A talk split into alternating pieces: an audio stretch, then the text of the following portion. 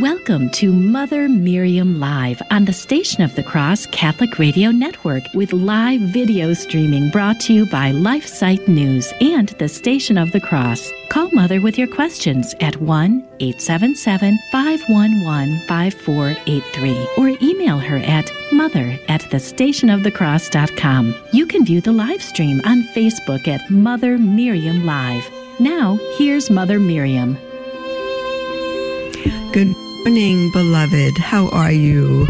I'm so happy to be with you, but for some reason the internet went out yesterday and it's not back, dear ones. So we will um, will be uh, verbal today, but uh, but not by um, not by uh, sight.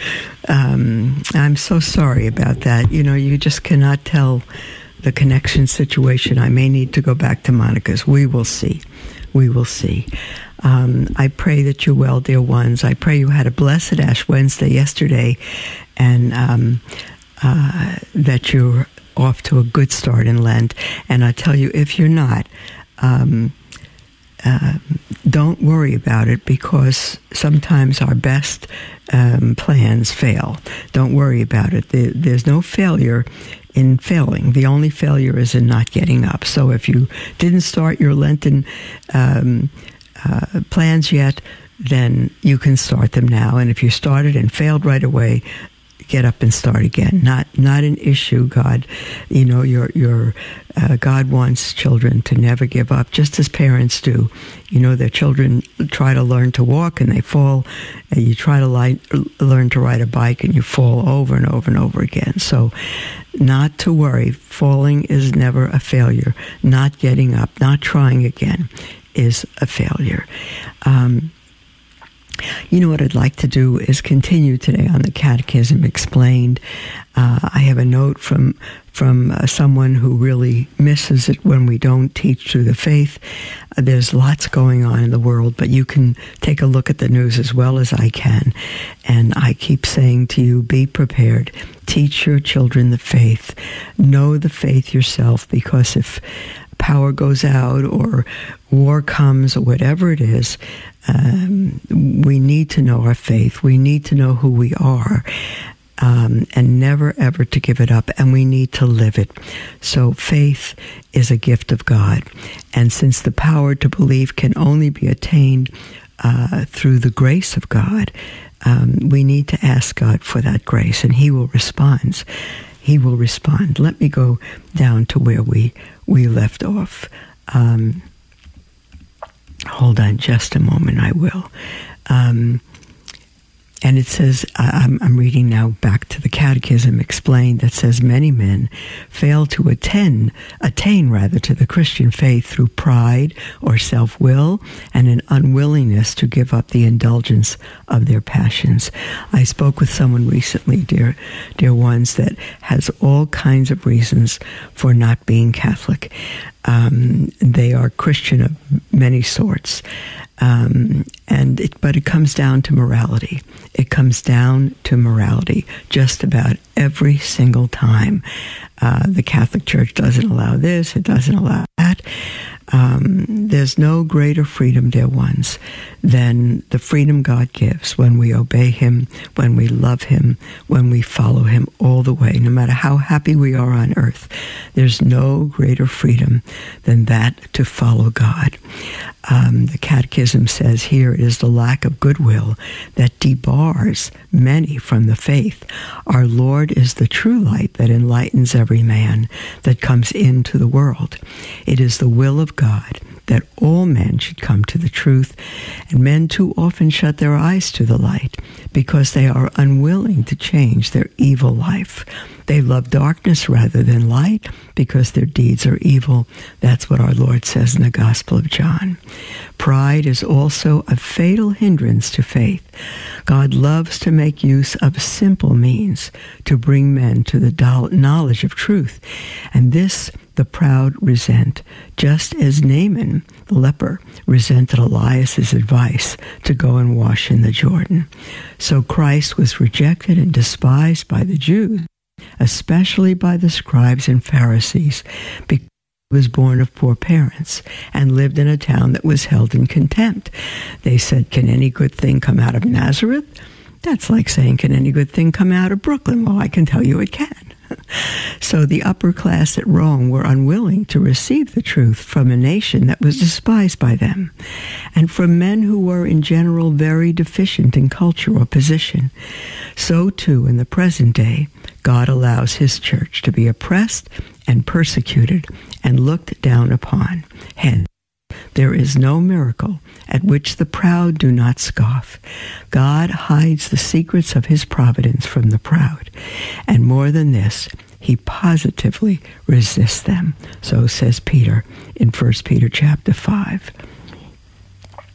Point 6 of our uh, chapter on faith is that faith is necessary to eternal salvation.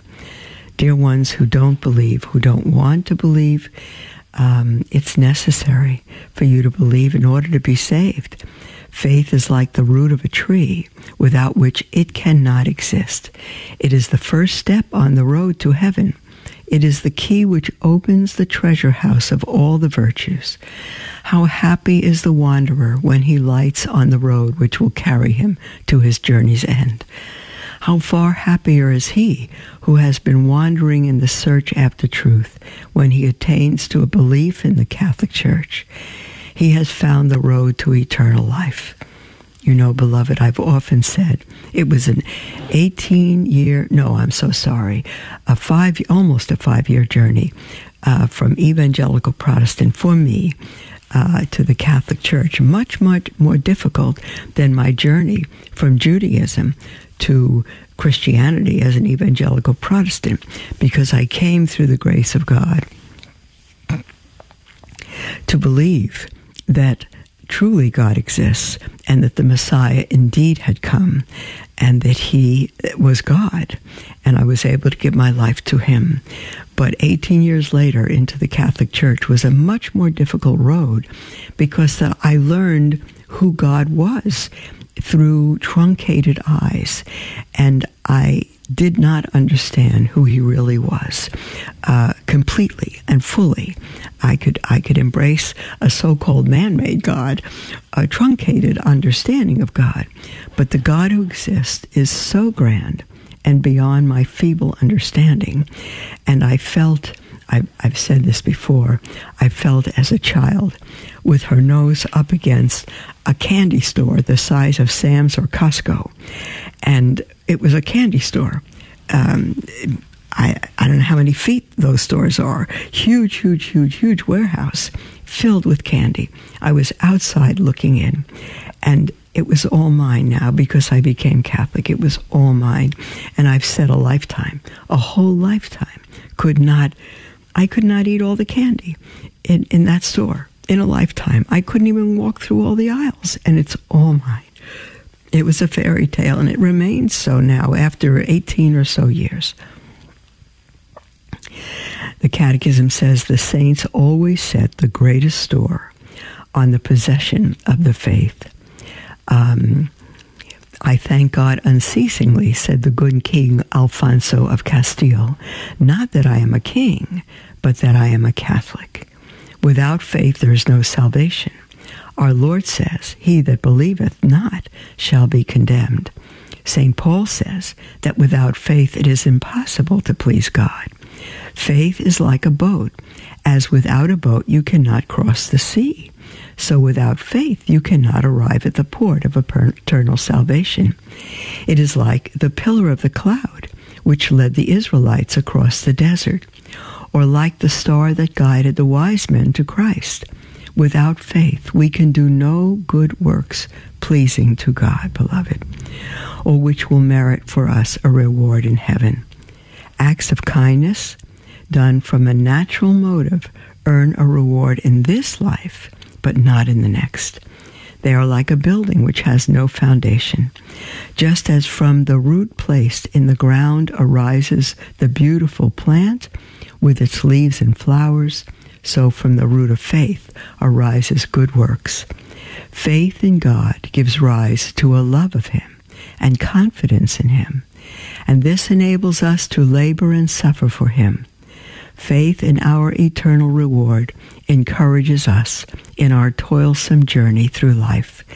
It gave Job his patience, Tobias his generosity to the poor, and the martyrs their constancy. Faith provides us with the means of resisting temptation. It is the lighthouse which enables the mariner to avoid the hidden rocks and quicksands. It is the shield that enables us to extinguish all the fiery darts of the wicked one. On the amount of our faith, beloved, depends the amount that we possess of other virtues and the amount of grace that we receive from God. But point seven here faith alone is not sufficient for salvation. It must be a living faith.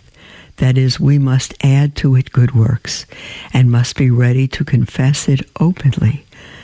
A living faith is one which produces works pleasing to God. Our Lord says in the Gospel of Matthew, Not everyone who saith to me, Lord, Lord, shall enter into the kingdom of heaven, but he that doth the will of my Father who is in heaven. Beloved, there's the music for our first break. I'm so sorry that we don't have the video today with, with the sound, but hopefully we'll have it back tomorrow. We'll be right back after the break, and as always, dear ones, we'll take your calls and your emails following the second break with anything on your heart. And the toll free number, 1 877 511 5483 or email at mother at thestationofthecross.com. We'll be right back.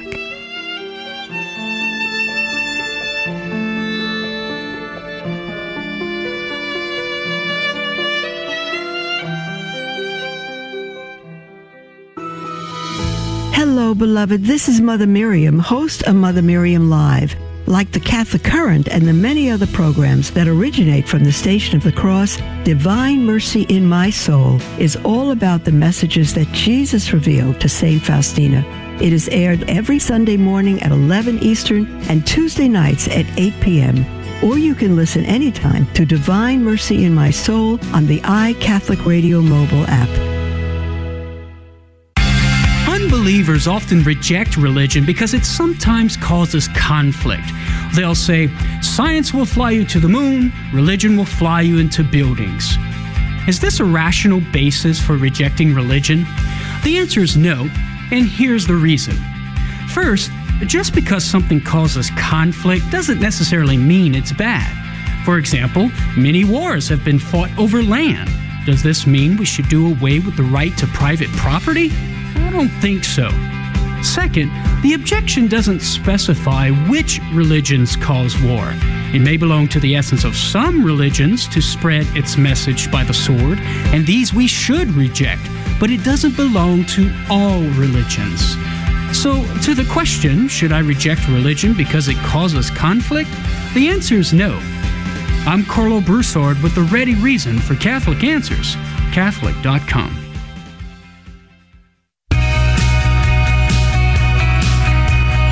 bumper magnets are a great way to promote the gospel as proclaimed through Catholic radio. We hear all the time from new listeners who were introduced to the station through a bumper magnet.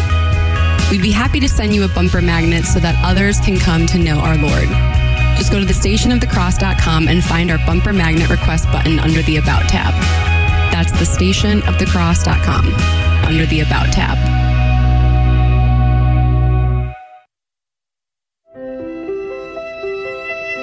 Welcome to Mother Miriam Live on the Station of the Cross Catholic Radio Network with live video streaming brought to you by LifeSite News and the Station of the Cross. Call Mother with your questions at 1 877 511 5483 or email her at mother at thestationofthecross.com.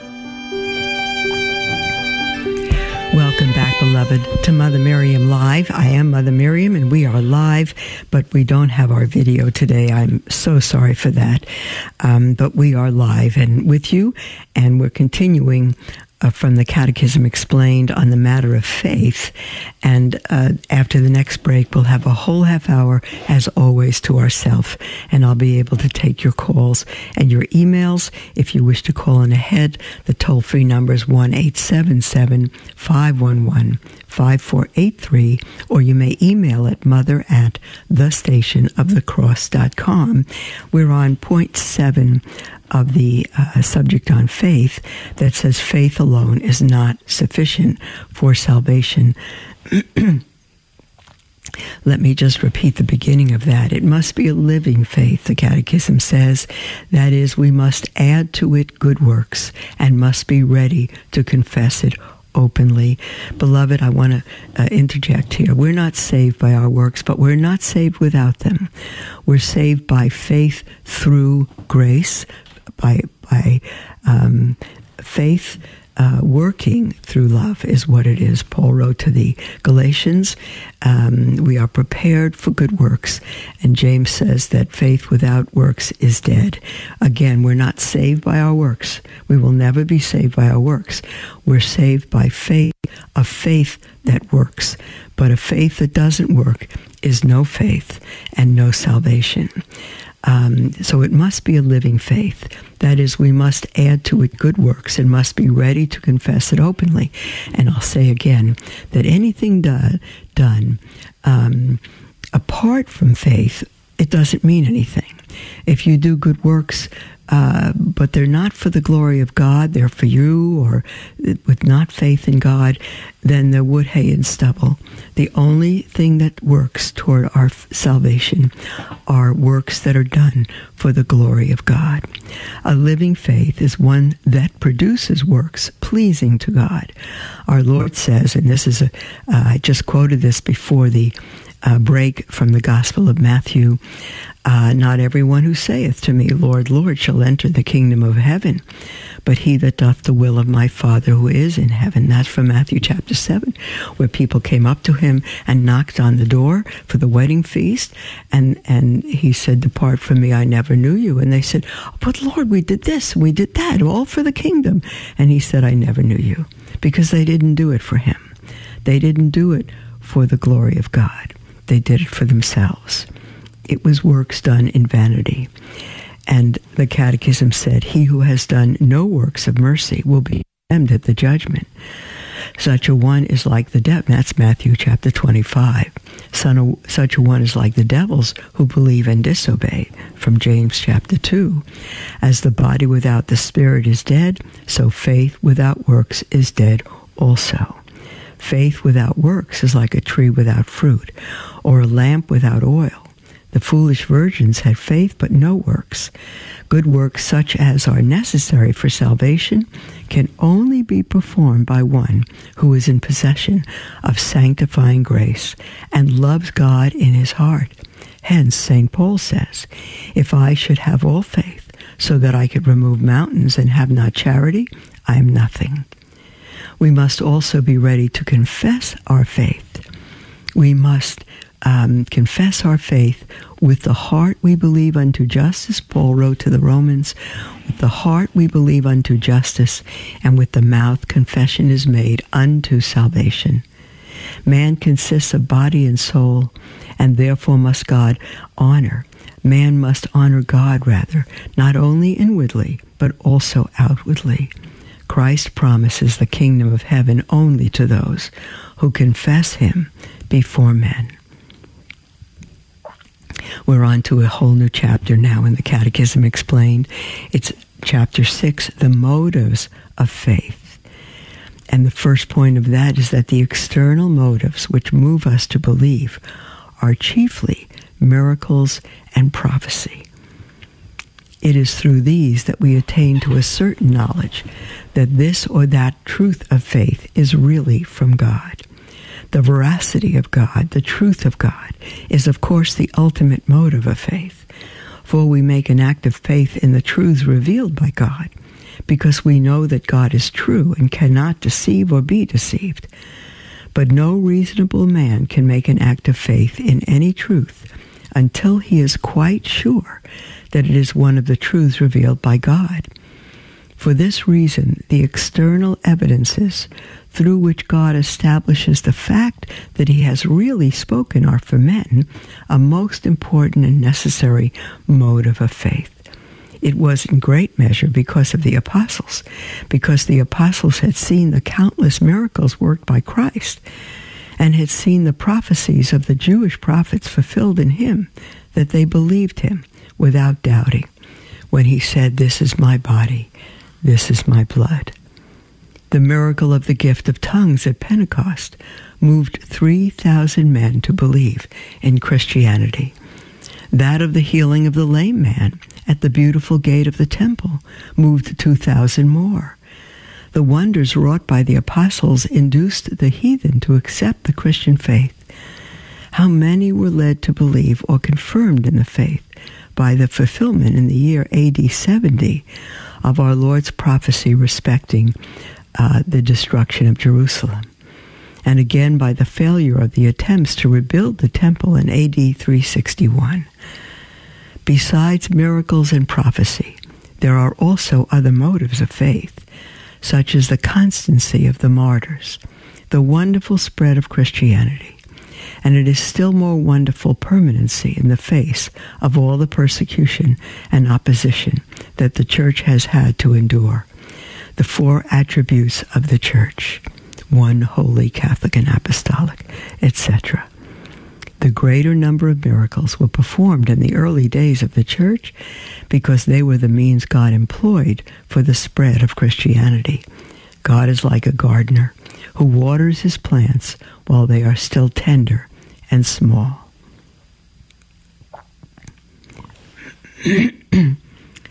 The second point is that miracles are such extraordinary works as cannot be performed by the mere powers of nature, but are brought about by the intervention of a higher power.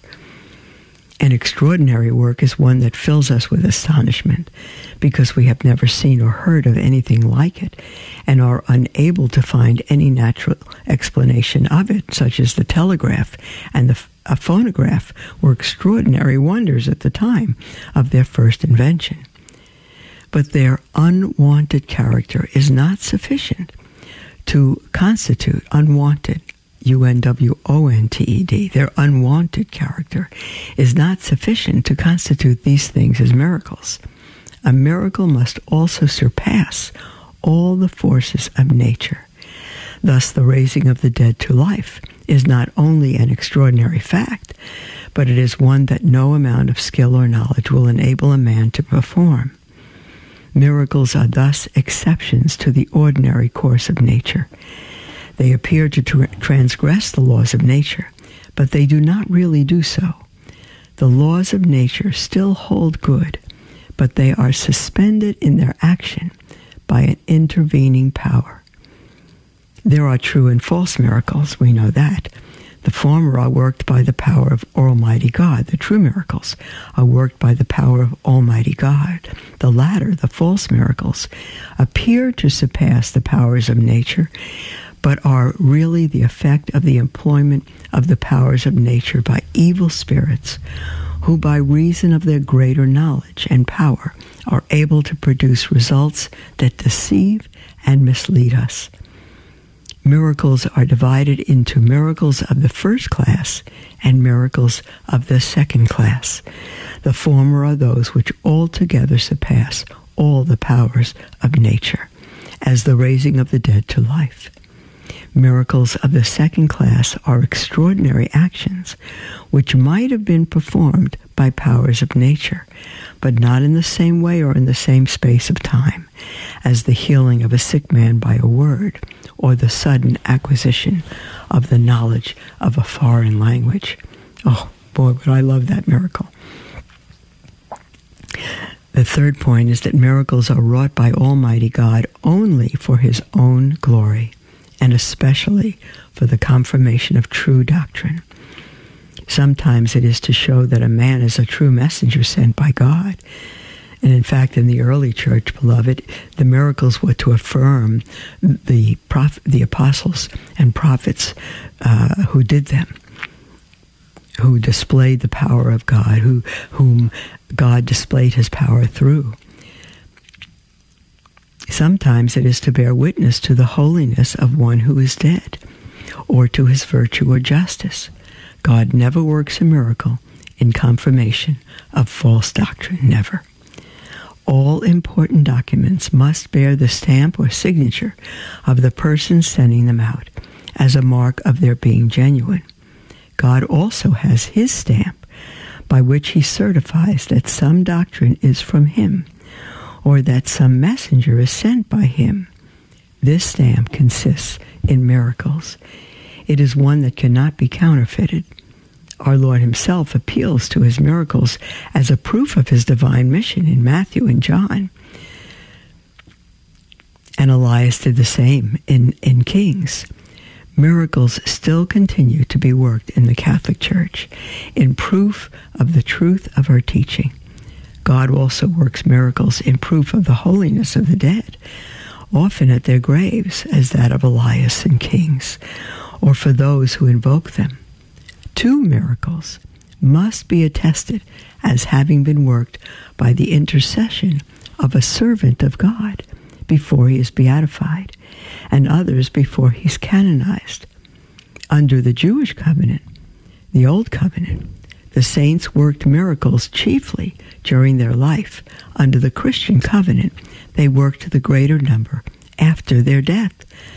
God also works miracles to manifest his goodness and his justice, as when the water flowed in the desert to supply the thirsting Israelites, and when Ananias and Sapphira were struck dead.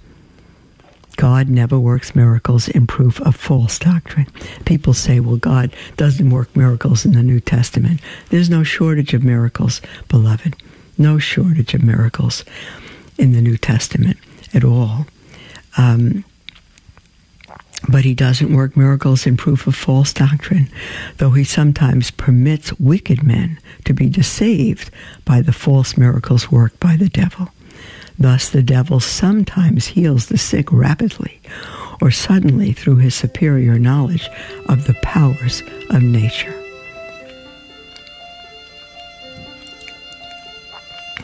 You say God will work through wicked men? Yes. In working miracles, he usually makes use of the intervention, of man, God does, sometimes even of wicked men and we'll continue this to explain it tomorrow, dear ones. There's the music for our second break, and when we come back from the break, we'll take your calls and your emails. Even though I can't see you, I can hear you, and you're welcome to call in toll free 1 877 511 5483 or email at mother at thestationofthecross.com. We'll be right back.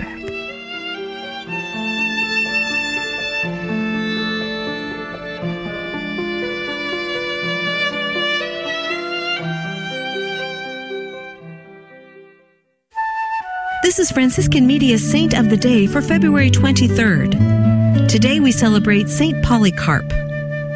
The large number of martyrs in the early church remind us of the price so many followers of Jesus paid. Today's saint is yet another example. Polycarp was a bishop in Smyrna, modern day Turkey, and a revered Christian leader throughout Asia Minor. He was a friend of many important early churchmen, including John the Evangelist and Ignatius of Antioch.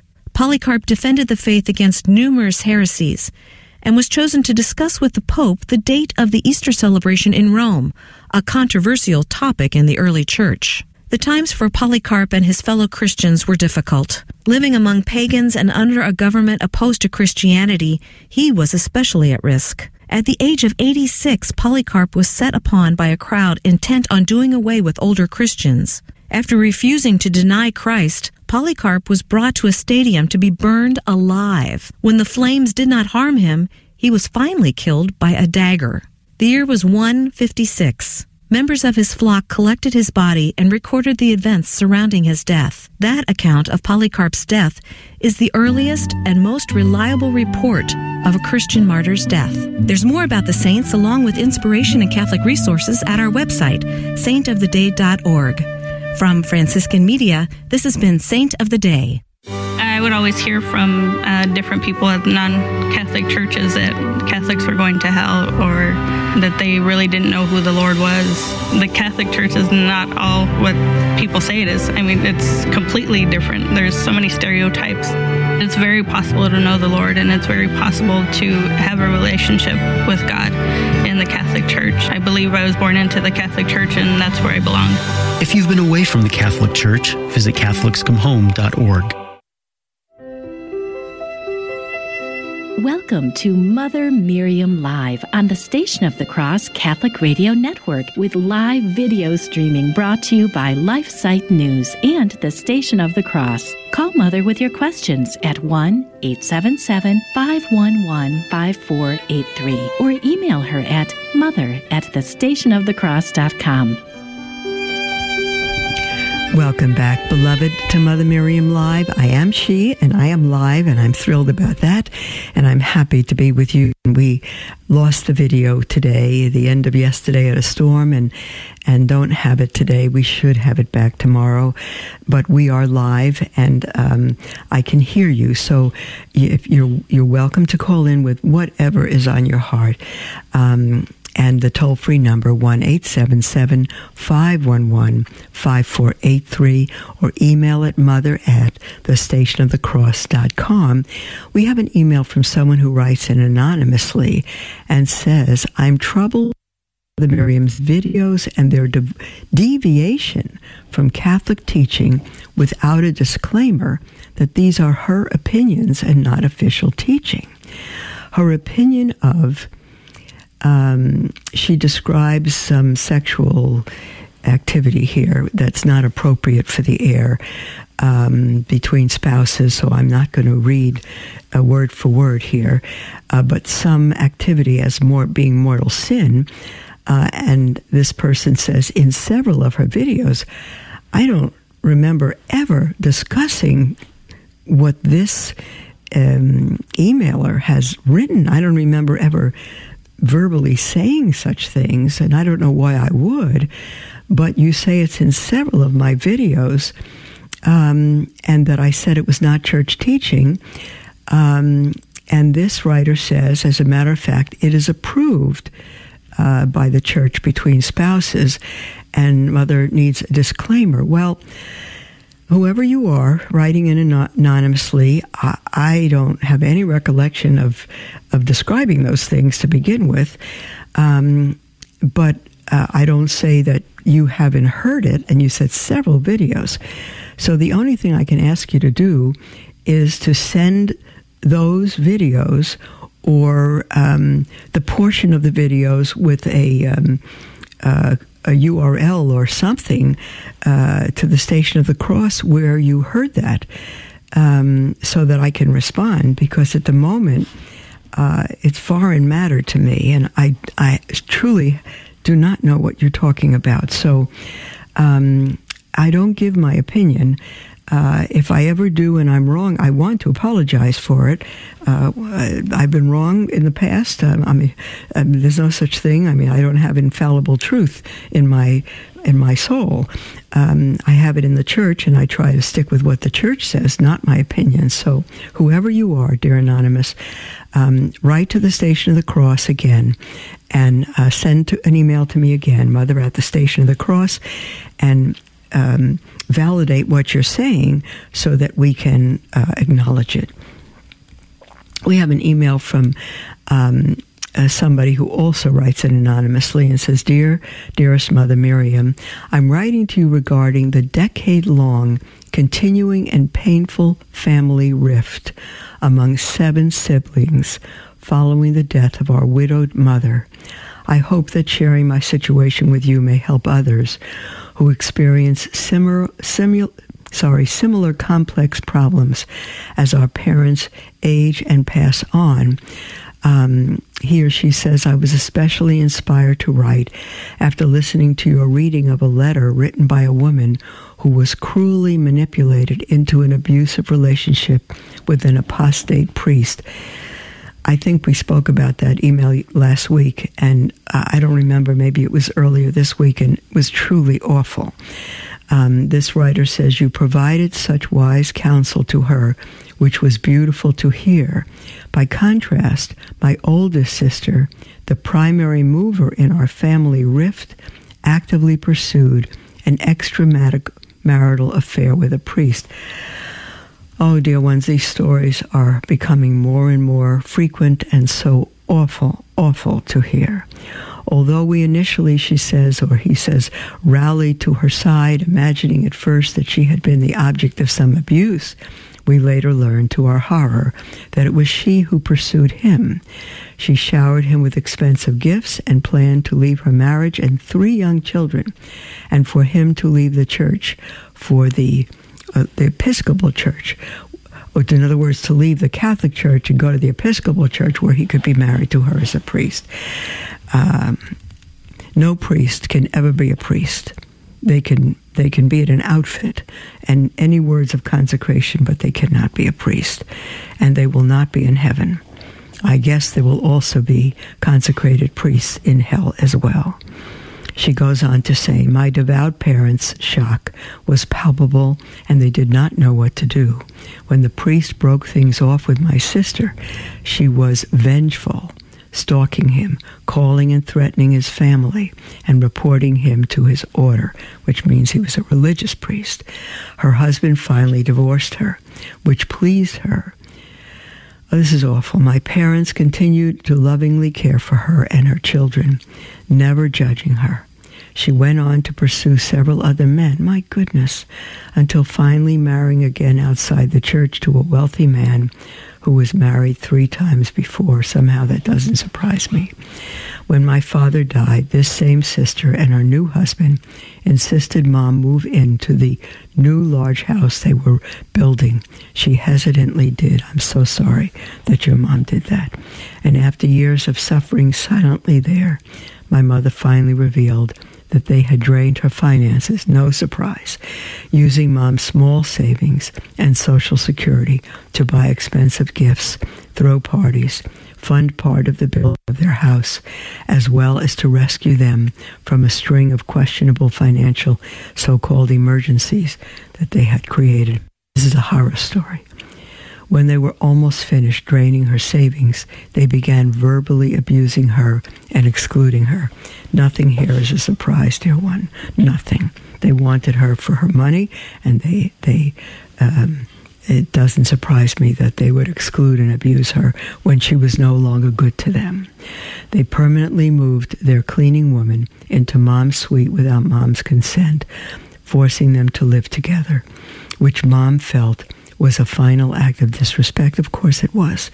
My mother finally came to terms with the reality of the situation, broke her silence, and asked to move in with me. My husband and I welcomed her into our home. Good for you. However, this apparently was a declaration of war in my sister's eyes. My goodness. My goodness, your sister is a sick woman, dear one. Your sister is a sick woman. She went on to detract and defame me to our extended family, to my neighbors and people in our parish, making up stories that I had physically dragged my mother from her home and was abusing her, that mom was demented, etc. These accusations were painful and confusing to mom and I, not only because they were untrue, but especially because she turned the tables and vehemently accused me of abuses she had actually committed. Mom died at 85 years old. What a what a tragic life your mom lived. After spending only two short years with my husband, five children, and me, and we gave her all the love that we had, which was very easy because she was such a wonderful, loving, and devout woman, loved by all who knew her. When I would kiss her goodnight, she would often thank me unnecessarily and say that she did not know it was possible to feel this loved.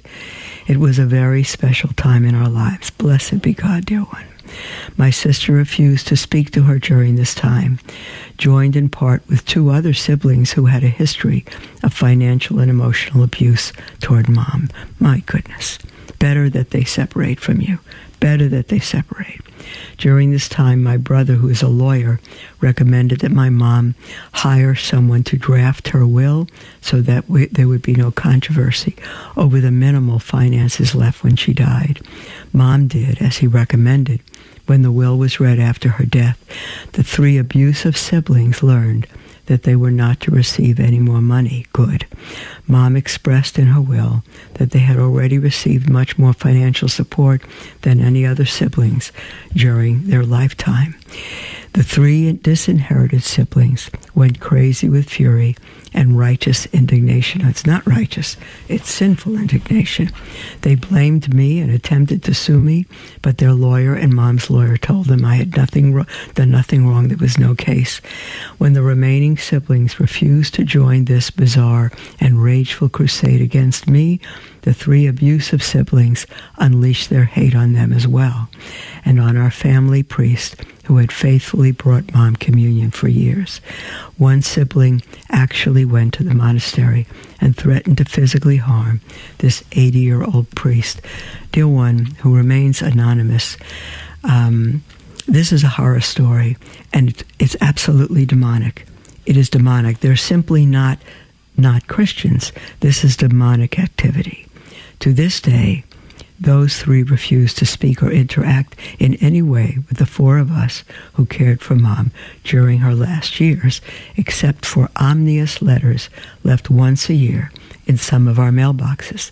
They even forbade their adult children from speaking to any of us or to our children. You should be thankful for this. You should be thankful that they have separated themselves from you. Mother, she says, I pray for them. That she's talking to me now. Mother, I pray for them and have searched for other ways that I could help heal this rift. Um, you cannot heal the rift. They need to be converted. They need to be converted. She says, but I come up completely empty handed. There's nothing for you to do. You need to accept their separation from you and not make any attempt to make amends with them. I'm also very worried that I'm committing a sin just by being a party to such a rift. You are not a party to it. You're a victim of it. You have nothing to do with it. It's their choice. Is there something I should be doing to promote family reunification that I'm blind to? What is the ideal course of action I could be taking in the sight of God? I want to fulfill my moral responsibilities and be pleasing to our Lord. Do what you're doing. Let the rift happen. Let it happen. It's demonic. What fellowship has um, Christ with Satan? None. Let it happen and just pray for them nonstop with your children and with your other siblings. Pray novenas that our Lord would convert their heart. Do nothing to try to heal the rift. Not at Christmas, not at any time. This is demonic, and only God could change their hearts. Nothing you can do. She says, I'm thankful in advance for your wise advice. I love that you speak truth with kindness, a rare work of mercy in these times. You are a blessing during these turbulent and confusing days with love and eternal gratitude for your vocation. Thank you. I don't know if this is a she or he. I'm guessing it might be a she. Dear one, um, just live a good, holy Catholic life with your children and remaining siblings and ask your mom, who I pray has gone on to her reward, um, to pray for you all and that God would change the heart of those who have separated themselves from you. Uh, it's good that they have. You, you need that rift and they need, uh, they know they're wrong. If they have any ounce of conscience, they know that they're wrong and what they've done is evil. And if they're so blinded that they don't know that, there's nothing you could do. There's not they show no goodwill whatsoever. To abuse your mom as they have, and then put the cleaning woman in to share her room, and then attack you because you've given her a different, better place to live, and they drained of our finances. This is pure evil. Just pray for her and live a peaceful life here. That's what you must do.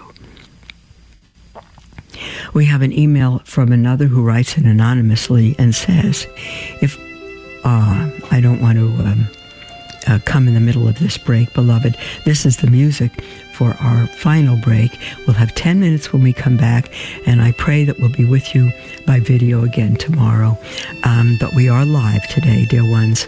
Feel free to call in during the break or at any time with anything at all on your heart, toll free, 1 877 511 5483 or email at mother at thestationofthecross.com. We'll be right back.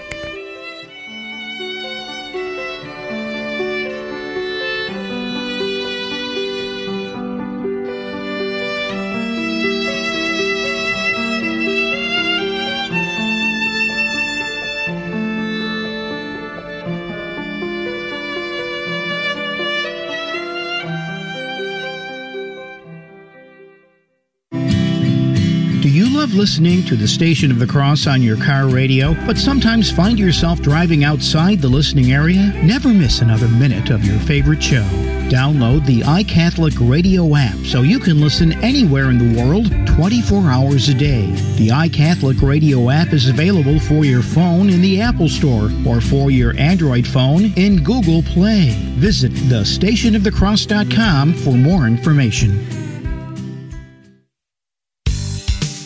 This is Steve Gleason with your one minute tool for Catholic evangelism. Here's the question for your non Catholic friend. Your church most likely has a praise and worship time. Would you be surprised to know that the songs you sing might have nothing to do with worship? So here's your three best friendship tools for Catholic evangelism. Number one, history. Praise and worship was not a term used until the mid 60s when the Jesus people music started becoming more complex and contemporary. By the late 70s, praise and worship had become an entire entity of its own. Secondly, what is worship? It's a sacrifice. It's not singing a soft, flowy song with hands raised. The New Testament writers understood that worship was a sacrifice, that it occurred on an altar, which was and is known as the place of slaughter. Thirdly, the altar is for you. Jesus, in the holy sacrifices of the Mass, invites you to participate in his timeless sacrifice of love that truly occurs on the altar. No nightclub effects, no entertainment, no pumped up emotion. Oh, and please don't register for the next Praise and Worship Global Seminar. Why? Because you can't teach praise and it won't include worship. Yikes. The Station of the Cross is listener funded and we value your ongoing generosity. In this fast paced world, it's easy to let your recurring donation slip due to something like a new address or a card number change. If you suspect that we might not have your up to date donor information, you can check with us during regular business hours at 1 877 888 6279 extension 104 or anytime online at thestationofthecross.com.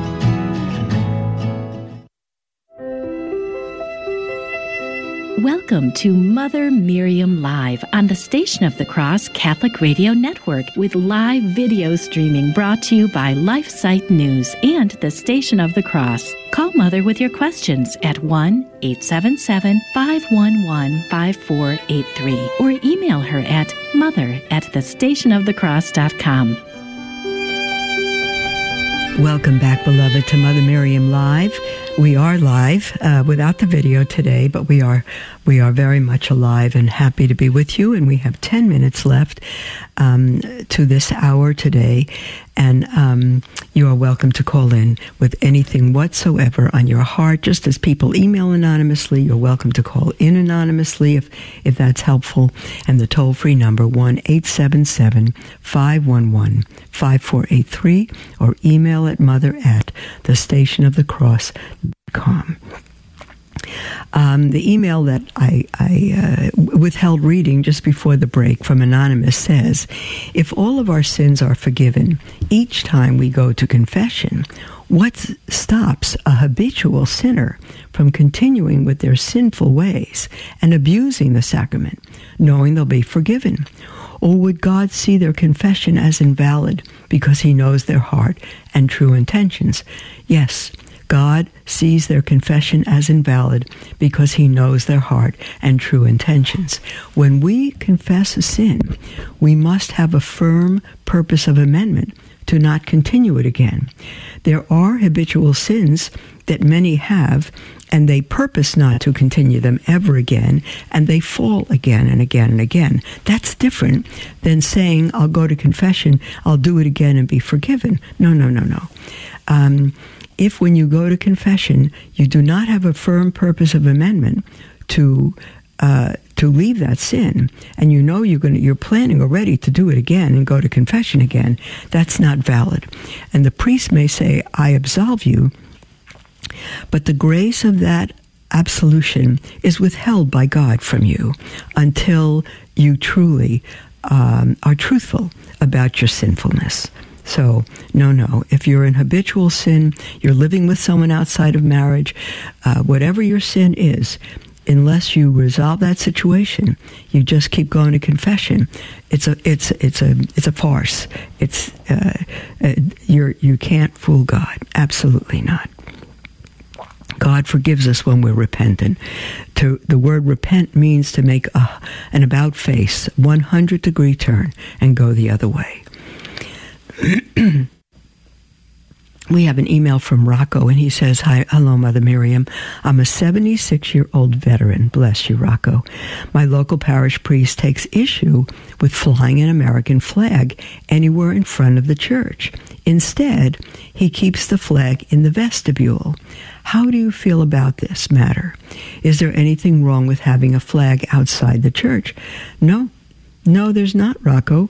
Um, there are churches who who do not want a flag in the sacristy because that's reserved alone for the tabernacle and our Lord and so forth. But there's nothing wrong. The church has no restrictions on a flag outside the church. In fact, this past President's Day, we rode past the cathedral here in Tyler, and there were four flags outside near the road. Uh, in the, right in front of the church, four of them. So, no, no, no, there's nothing wrong at all with uh, having a flag outside the church. I personally love it when I see the American flag because so many people are um, abusing that flag today.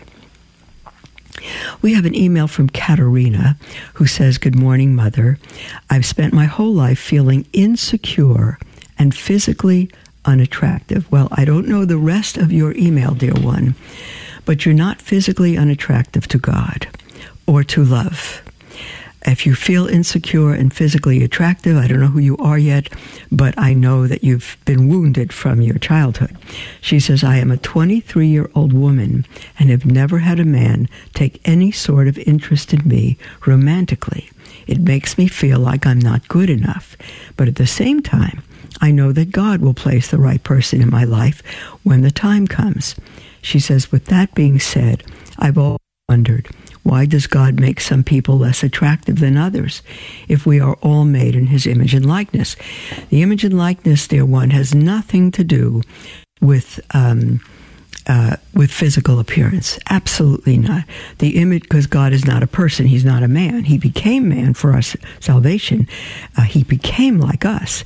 But we are made in His image and likeness in that we have reason, which animals don't have. We have will.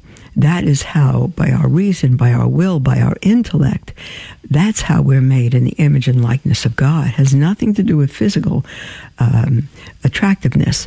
She says, I struggle with the idea that God would want me to feel this way about myself. No, He wouldn't. But at the same time, I know those thoughts come from Satan. Well, I don't know if they come from Satan, but I know they don't come from God. Um, you know, there are saints uh, I'm thinking of, I think, St. Margaret, tremendously deformed. I think one young saint, I'd have to take time to look her up, who was so, in the world's eyes, ugly and deformed that she was kept in a closet. And now she's a saint because she loved God. So, no, no, no, no. Um, God, I don't know what God's purpose is in making some exquisitely beautiful and some that to the world seem very ugly. I don't know uh, how that is. And there are people who come out beautiful and spend their whole life in a wheelchair because they born without a brain or deformed. There's all kinds of things, beloved. We don't blame anything on God. Um, and God does what He wills, and He wills that everything is to His glory. So if physically outside you're unattractive, you could be much more beautiful inside than someone who is beautiful outside. Not necessarily, but you can live to the glory of God. Um, if when you were younger, mother, did you ever feel insecure about your physical appearance? Oh, I think I did because I, you know, I want to be popular like everybody else. What was your experience with men before you discerned a vocation? I love your wisdom on this, she says. I would love your wisdom on this. I feel that my calling is to one day become a wife and mother, but sometimes that feels unattainable. Maybe I'm just being impatient. Thank you for your insights, Katerina. Well, I didn't have your experience before I became a, a religious. Um, well, no, before I became a Christian. Um, uh, not as an evangelical Protestant, uh, I had a very active social life. I became a Christian in my early 30s, and I had a very, very active social life. Three marriage proposals, in fact. Uh, I never went through with marriage, but um, uh, I had a, quite a busy life. When I gave my life to Christ, which was as an evangelical Protestant, had nothing to do with Catholicism or being a nun. I wouldn't even have thought of such a thing at the time. Um, but I stopped dating because God so brought my heart to Him. I didn't want anyone to come between me and Him. I just didn't want to date. And so I never watched TV again. Uh, I didn't date my heart was for God. And then when I became Catholic, here I am as a nun. Blessed be his name. Do I deserve to be a nun? Of course not. But God allowed that. So that has nothing to do. If God wants you married, dear one, if the Blessed Mother would have you marry, uh, there will be a man for you. You will, it, it will not be based on your looks. It will be based on the loveliness of your heart. There are men who believe they're unattractive.